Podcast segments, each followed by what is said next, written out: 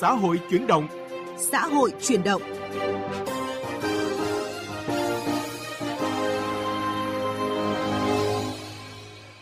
Kính chào và cảm ơn quý vị đến với chương trình Xã hội chuyển động trên đề giáo dục góc nhìn đa chiều. Giáo dục góc nhìn đa chiều.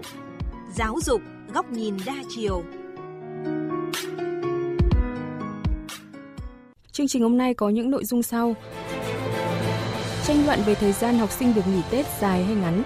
Có nên giao bài tập về nhà cho học sinh vào dịp nghỉ Tết? Tuyển sinh năm 2024, hàng loạt trường đại học bắt đầu cuộc đua tuyển sinh sớm.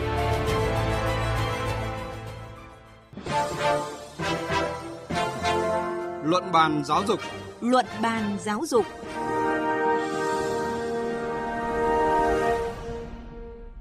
Thưa quý vị và các bạn, kỳ nghỉ Tết Nguyên đán 2024 có nhiều địa phương cho học sinh nghỉ tới 15 đến 16 ngày như Lào Cai, Hà Giang, Thành phố Hồ Chí Minh. Ở chiều ngược lại, Hà Nội vẫn duy trì kỳ nghỉ này ở mức 7 ngày, nằm trong nhóm ngắn nhất của cả nước.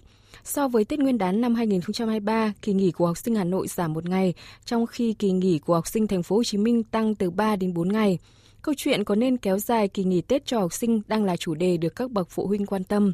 Ờ, nhà em cũng kinh doanh với cả con cũng đi học ấy ạ. Thì uh, nếu mà nghỉ dài hơn thì em cũng không thể có điều kiện để trông con được. Uh, thì chắc là em thì em phải cho con lên cửa hàng cùng công việc kinh doanh nữa không thể ngừng được đấy ạ. Do đặc thù công việc thì mình cũng chỉ được nghỉ khoảng thời gian từ 7 đến 8 ngày thôi, cho nên là mình nghĩ là cho các bạn nhỏ nghỉ khoảng 8 ngày là vừa đủ rồi. Tại vì nhà mình cũng không có người trông nữa, cho nên là nếu mà bạn nhỏ kéo dài thêm thời gian nữa thì bố mẹ sẽ phải sắp xếp để nghỉ thêm việc, cũng ảnh hưởng tới công việc. Thứ hai nữa là nếu mà dài hơn thì các bạn nhỏ đã có thời gian quen với cái nếp sống sinh hoạt ở nhà rồi ấy. Cho nên là các bạn nhiều khi các bạn sẽ không hứng thú quay trở lại trường hoặc là bị ảnh hưởng tâm lý vì quay trở lại trường. Thưa quý vị và các bạn, Tết Nguyên đán là dịp nghỉ lễ dài nhất trong năm. Sau thời gian học tập căng thẳng, học sinh mong đợi một kỳ nghỉ lễ đúng nghĩa, được nghỉ ngơi, vui chơi thỏa thích. Nhiều học sinh phụ huynh ở thành phố Hồ Chí Minh mong muốn có được kỳ nghỉ Tết thực sự trọn vẹn và không mang nỗi ám ảnh mang tên hoàn thành bài tập Tết. Em chán lắm bởi vì Tết thì à, xung vầy gia đình nè, rồi là phải để nhận lì xì và là được bên ăn Tết với gia đình. Thực ra thì Tết để để các cháu chơi thoải mái, giờ nó đang học cấp 1 đó. Do vậy là cái cái việc chơi thì vẫn quan trọng hơn cái việc mà Tết thì bắt nó ngồi cặm cụi ở nhà học, thì do vậy không quên kiến thức. Mình nghỉ Tết thì cũng phải cho nó có thời gian nghỉ Tết á, cho nên nó những cái ngày mà cận Tết từ 28 đến mùng 6 trở đi là địch nghỉ làm. Thì đồng thời mình cũng sẽ cho nó nghỉ học phải cho nó biết Tết là như thế nào. Rồi sau cái khoảng thời gian đó mình vẫn đưa nó vô cái nề nếp có hai luồng ý kiến cho rằng giao bài tập Tết khiến học sinh không thể trải nghiệm Tết trọn vẹn, nhưng cũng có người cho rằng nên giao để học sinh không bị quên kiến thức sau kỳ nghỉ quá dài. Có con đang là học sinh lớp 1, chị Vũ Thị Tươi ở quận Thanh Xuân, Hà Nội cảm thấy lo lắng khi con được giao bài tập Tết. Nghe nhiều phụ huynh đi trước chia sẻ rằng Tết con sẽ ngập trong bài tập và bản thân phải kèm cho con học, không có thời gian đi chúc Tết họ hàng bạn bè, chị càng lo lắng hơn. Không phản đối khi giáo viên giao bài tập dịp Tết, nhưng chị Vũ Thị Tươi mong muốn bài tập của con sẽ nhẹ nhàng gắn với những hoạt động dịp Tết. Các con còn nhỏ vì vậy là các con còn mải chơi sẽ quên bài. Vì thế là tôi nghĩ rằng là nhà trường vẫn nên giao bài cho các con. Tôi nghĩ rằng là các thầy cô giao bài tập tết cho các con uh, theo cái hướng mở nó rất là tốt. Bởi vì là những ngày tết thì sẽ có nhiều hoạt động. Các em đi thăm hỏi họ hàng đi chúc tết rồi là được đi uh, ngắm cảnh ở ngoài đường phố thì ờ, các em mang những cái hình ảnh đấy và những cái hoạt động mà các em đã được trải nghiệm vào cái bài làm của mình thì nó vừa uh, thể hiện được uh, cái cá tính của các em vừa thể hiện được cái tư duy cái suy nghĩ của các em thì uh, giúp các em hứng thú hơn uh, trong việc học của mình Vậy thầy cô giáo có nên ra bài tập trong những ngày nghỉ Tết hay để học sinh buông sách vở hoàn toàn? Và nếu ra bài tập thì mức độ và hình thức ra sao cho phù hợp? Chúng tôi trao đổi với tiến sĩ Hoàng Trung Học, trưởng khoa tâm lý giáo dục, Học viện Quản lý Giáo dục. Thưa tiến sĩ Hoàng Trung Học, từ nhiều năm nay thì việc giao bài tập về nhà vào dịp Tết cho học sinh luôn là đề tài tranh luận của các phụ huynh trong những dịp gần Tết như thế này. Với tiến sĩ Hoàng Trung Học thì anh đồng tình hay là không đồng tình với việc là giao bài tập về nhà vào dịp Tết cho học sinh? Chúng ta phải xuất phát từ cái câu chuyện gọi là thế nào là bài tập. Thông thường ấy thì chúng ta vẫn thấy là các thầy cô giao bài tập là những cái yêu cầu học tập nó gắn liền với các bài học gắn liền các chương học đấy chính là những cái nội dung mà học sinh phải vận dụng những kiến thức kỹ năng trong sách giáo khoa để giải quyết những cái nhiệm vụ học tập gắn liền với cái chương trình để ôn luyện và cái thứ hai nữa là chúng ta nghĩ về cái ý nghĩa và cái cái dịp nghỉ Tết với học sinh nó như thế nào. Tôi cho rằng đối với học trò nó có ba cái ý nghĩa mà ngày xưa cũng thế, bây giờ nó vẫn vậy. một ý, kỳ nghỉ Tết nó thực sự là một cái kỳ nghỉ mà học sinh được nghỉ, không phải đến trường, không phải học và không phải nghĩ đến cái việc học nữa. Cái, cái kỳ nghỉ này có ý nghĩa thứ hai nữa là các em được đoàn tụ với người thân, đoàn tụ với gia đình, được giao lưu và được hưởng cái niềm hạnh phúc trong cái ngày đoàn tụ, ngày giao lưu họp mặt người thân ấy. Và đặc biệt là được lì xì. Cái nghĩa thứ ba nữa là trong dịp Tết, trong dịp lễ cũng chính là lúc các con các cháu được giáo dục. Tôi nói cái từ giáo dục ở đây theo nghĩa rộng trong một cái môi trường, một cái dịp, một cái nghi lễ đặc biệt của dân tộc ta. Từ ba cái ý nghĩa như thế thì bắt đầu mới quay đến cái câu chuyện gọi là ủng hộ hay không ủng hộ cái việc giao các bài tập mà ứng dụng những kiến thức kỹ năng cụ thể trong chương trình cụ thể thì tôi cho rằng là tôi thiên theo cái ý là không nên bởi vì cái ba cái ý nghĩa của cái cái dịp Tết như tôi nói đấy thì để cho các con được nghỉ theo đúng nghĩa của nó. Trong chiều ngược lại thì à, việc nhiều giáo viên cho học sinh nhiều bài tập trong dịp nghỉ à, có nhiều ý nghĩa hay không? Ở đây thì chúng ta lại phải xuất phát từ cái cách tiếp cận của các thầy các cô và cách nhìn của chúng ta. Bây giờ nếu tôi tôi quan niệm cái dịp nghỉ Tết ấy là phải được nghỉ. Nghỉ có nghĩa là không phải học và không phải đến trường, không động đến sách vở và các con được à, học ở trong một cái hình thức khác, một cái cách tiếp cận khác thì tôi cho rằng là như thế là không có ý nghĩa nếu chúng ta ra cái bài tập đó. Nhưng nếu chúng ta lại nhìn nhận là à nghỉ cái kỳ nghỉ tết này là một cái dịp các con được nghỉ nhưng các con phải ôn luyện để nhớ bài tập của cô ở trên lớp. Rồi là làm cái dịp mà rất nhiều cha mẹ học sinh lại cho rằng là thậm chí giáo viên ấy để cho rằng à cái kỳ nghỉ này là cái dịp mà con con con được phụ đạo lại con được ôn lại con được uh, học tập những kiến thức mà bình thường mà con còn còn hạn chế. Thì tôi nghĩ rằng dưới cách tiếp cận ấy họ lại cho rằng là à giao bài tập là tốt là phù hợp vậy thì cái tốt hay không phù hợp thì tùy theo cái cách tiếp cận cách nhìn của người ta về cái kỳ nghỉ tết như thế nào và cái, cái mục tiêu người ta đặt ra cho cái bài tập ấy ra làm sao À, vâng, theo kế hoạch công bố của các địa phương thì kỳ nghỉ Tết Nguyên đán 2024 có địa phương nghỉ nửa tháng nhưng cũng có địa phương chỉ cho học sinh nghỉ một tuần. Với khoảng thời gian nghỉ học 1 đến 2 tuần như vậy thì khi mà anh vừa là nhà giáo vừa là phụ huynh, anh có lo ngại cái việc học sinh quên kiến thức khi không cho bài tập về nhà? Lo thì tôi không lo nhưng mà rõ ràng là một số người ủng hộ cái việc giao bài tập là họ có lý của họ từ cái góc nhìn và cái cách tiếp cận của họ chứ cũng không phải là không. Chẳng hạn như người ta bảo là bây giờ cho trẻ ở nhà mà nghỉ hai tuần như thế mà không có động gì bài tập mọi thứ nó quên hết. Cái đấy có lý. Văn ôn võ luyện mà. Bây giờ các con bỏ hai tuần các con chẳng động gì đến bài tập chẳng động gì đến sách vở. Đương nhiên nó phải quên chứ. Làm sao mà nó bằng cái việc học tập liên tục được? Nguy cơ thứ hai nữa là rất rõ các thầy cô cũng có lý ở chỗ là bây giờ ấy là một cái thói quen một đứa trẻ ngày nào cũng đến lớp sáng đến lớp chiều học tập tối lại bắt đầu dở bài ra ôn nó thành một cái thói quen rồi. Nhưng bây giờ về nhà suốt ngày nó được chơi mà đi chơi bao giờ bọn trẻ nó chẳng khoái hơn. Nhưng mà sau khi mà quay trở lại nhà trường thì nó lại phải hình thành những thói quen mới. Như vậy chúng ta thấy rằng hai cái tuần nghỉ này nó phá vỡ toàn bộ những cái thói quen học tập mà các thầy cô vốn đã hình thành trước đó. Thì ngay lập tức vào trường học ấy, thì các thầy cô sẽ vất vả hơn đấy đi học rồi đến những cái tâm thế nó ngồi ở đây. Rồi thì gì nữa? Các thầy cô bảo là quên hết bài tập vì là bánh trưng rồi thì mọi thứ nó líp hết đi. Thì rõ ràng cái nền nếp học tập rồi thì cái kiến thức các thầy cô có thể thấy trong cái tuần một hai tuần đầu tiên đúng là nó sao nhãng. Rồi nguy cơ thứ ba là cái, cái dịp nghỉ Tết ý, thì rõ ràng bọn trẻ nó có nhiều thời gian hơn và vì vậy nó cũng lắm trò đứa thì đi chơi đứa thì game đứa thì tivi các em lớn hơn nữa thì có thể là tham gia vào các hoạt động mà bố mẹ không kiểm soát được. Uống rượu rồi thì hút thuốc rồi thế này thế nọ bố mẹ không kiểm soát được.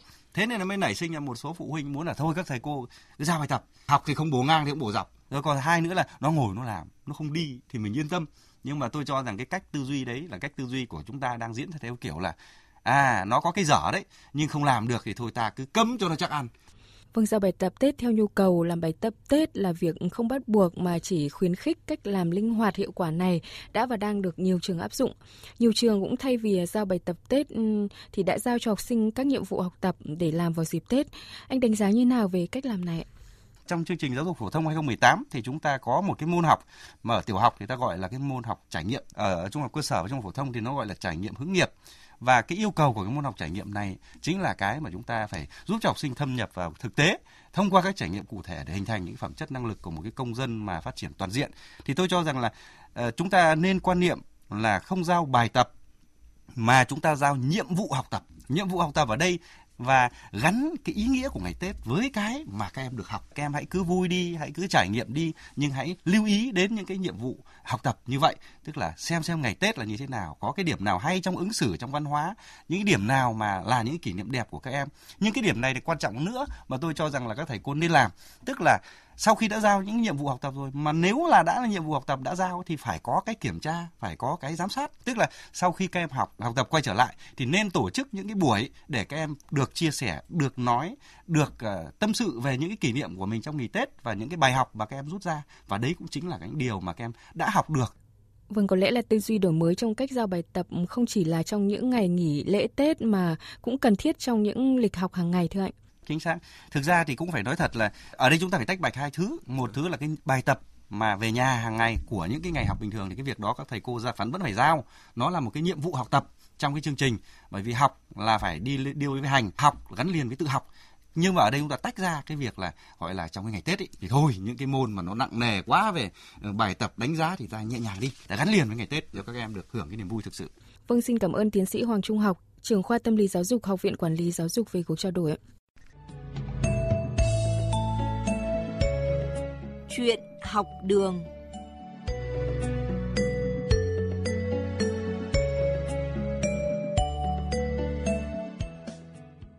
Thưa quý vị và các bạn, thời điểm này nhiều trường đại học trên cả nước đã công bố thông tin tuyển sinh, trong đó một số trường đã nhận hồ sơ xét tuyển bằng kết quả học tập bậc trung học phổ thông từ đầu tháng 1. Một số trường cũng bắt đầu cuộc đua tuyển sinh sớm hơn vài tháng so với trước đây bằng việc tổ chức các kỳ thi riêng. Ghi nhận của phóng viên Minh Hường. Những ngày qua, thí sinh liên tiếp nhận được thông tin tuyển sinh hệ đại học chính quy năm 2024 của các trường đại học. Trong đó, nhiều trường đại học ở khu vực miền Nam đã bắt đầu nhận hồ sơ xét tuyển theo kết quả học tập bậc trung học phổ thông, còn gọi là xét tuyển bằng học bạ từ đầu tháng 1. Điểm chung là các trường có nhiều đợt xét tuyển học bạ kéo dài đến cuối năm. Mỗi trường ngành có thể đưa ra các điều kiện riêng, đặc biệt ở nhóm ngành sức khỏe, giáo dục mầm non, tiểu học và nghệ thuật. Ở khu vực miền Bắc, Trường Đại học Khoa học và Công nghệ Hà Nội đã thông báo nhận hồ sơ xét tuyển đợt 1 từ ngày 10 đến ngày 31 tháng 1 đối với 3 phương thức không sử dụng điểm thi tốt nghiệp trung học phổ thông. Phó giáo sư Nguyễn Hải Đăng, Phó hiệu trưởng nhà trường cho biết, năm nay trường dự kiến tuyển 1.050 sinh viên theo 4 phương thức xét tuyển. Với 3 phương thức tuyển sinh không sử dụng điểm thi tốt nghiệp trung học phổ thông, nhà trường đã xây dựng hệ thống bài kiểm tra với các đặc thù riêng để lựa chọn được thí sinh phù hợp cho các chương trình đào tạo. Đối với ờ, ba cái phương thức này thì cái điểm chung đều được sử dụng đấy là kết quả học bạ được sử dụng như là một tiêu chí điều kiện có nghĩa là các tiêu chí về học bạ thì được sử dụng như là để đánh giá khách quan về cái quá trình học tập ở cấp trung học phổ thông của các em cũng như bước đầu tìm hiểu các điểm mạnh trong năng lực khoa công nghệ dựa trên kết quả học tập các môn ờ, toán, lý, hóa, sinh tin. Với ba phương thức này thì trường có ba cái phần để thực hiện. Thứ nhất là xét học bạ, phần thứ hai là kiểm tra kiến thức và phần thứ ba là phỏng vấn.